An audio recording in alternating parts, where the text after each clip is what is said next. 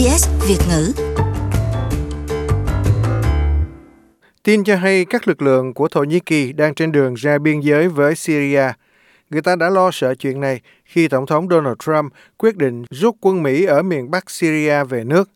Các lực lượng của người Kurd trong khu vực này lâu nay sát cánh với Mỹ để đánh bại nhóm nhà nước Hồi giáo. Nhưng dưới con mắt của Ankara thì họ lại là khủng bố.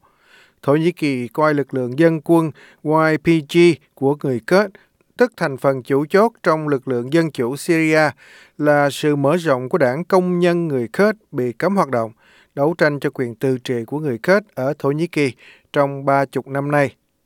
Khắp nơi đã lên án quyết định của ông Trump.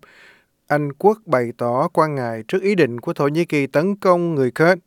Thậm chí Iran, đồng minh của Syria cũng phản đối trong khi nước Nga nói rằng ý định này có thể gây cản trở cho tiến trình hòa bình ở Syria.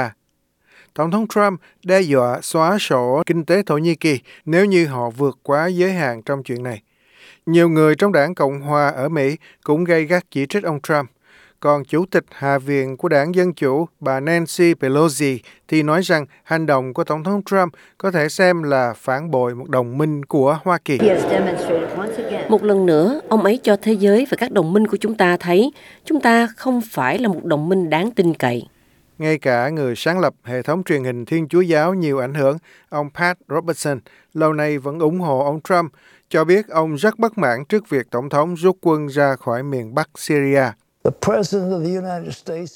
Tổng thống Hoa Kỳ đang có nguy cơ không được lên thiên đàng nếu ông ấy tiếp tục làm như thế này. Nhưng Tổng thống Donald Trump quả quyết chuyện ông làm là đúng. Chúng ta phải đem con em chúng ta về nhà, và đó là điều chúng tôi đang làm. Đó là những gì chúng tôi đang làm, và đó là một quyết định chắc chắn. Tổng thống Donald Trump nay ca ngợi Thổ Nhĩ Kỳ là một đối tác và đồng minh trong NATO. Tòa Bạch Ốc xác nhận Tổng thống Recep Tayyip Erdogan sẽ viếng thăm Washington vào ngày 13 tháng 11, theo lời mời của Tổng thống Trump.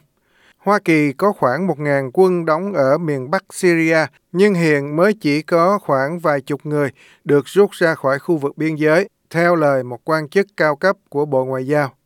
Lực lượng người Kurd là đồng minh chủ chốt của Hoa Kỳ, chống lại dân quân nhà nước Hồi giáo ở Syria, nói rằng họ đã bị đâm sau lưng. Nhưng Thổ Nhĩ Kỳ muốn làm gì ở Syria?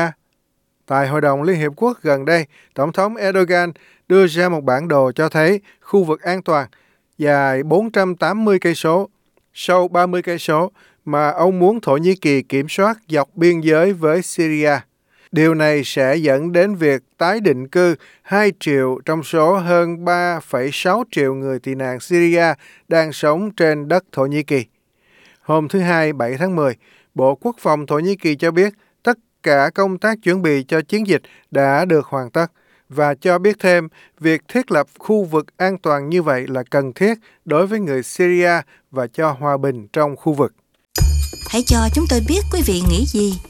Bấm like cho SBS Vietnamese trên Facebook hoặc follow chúng tôi trên trang Twitter at SBS Vietnamese.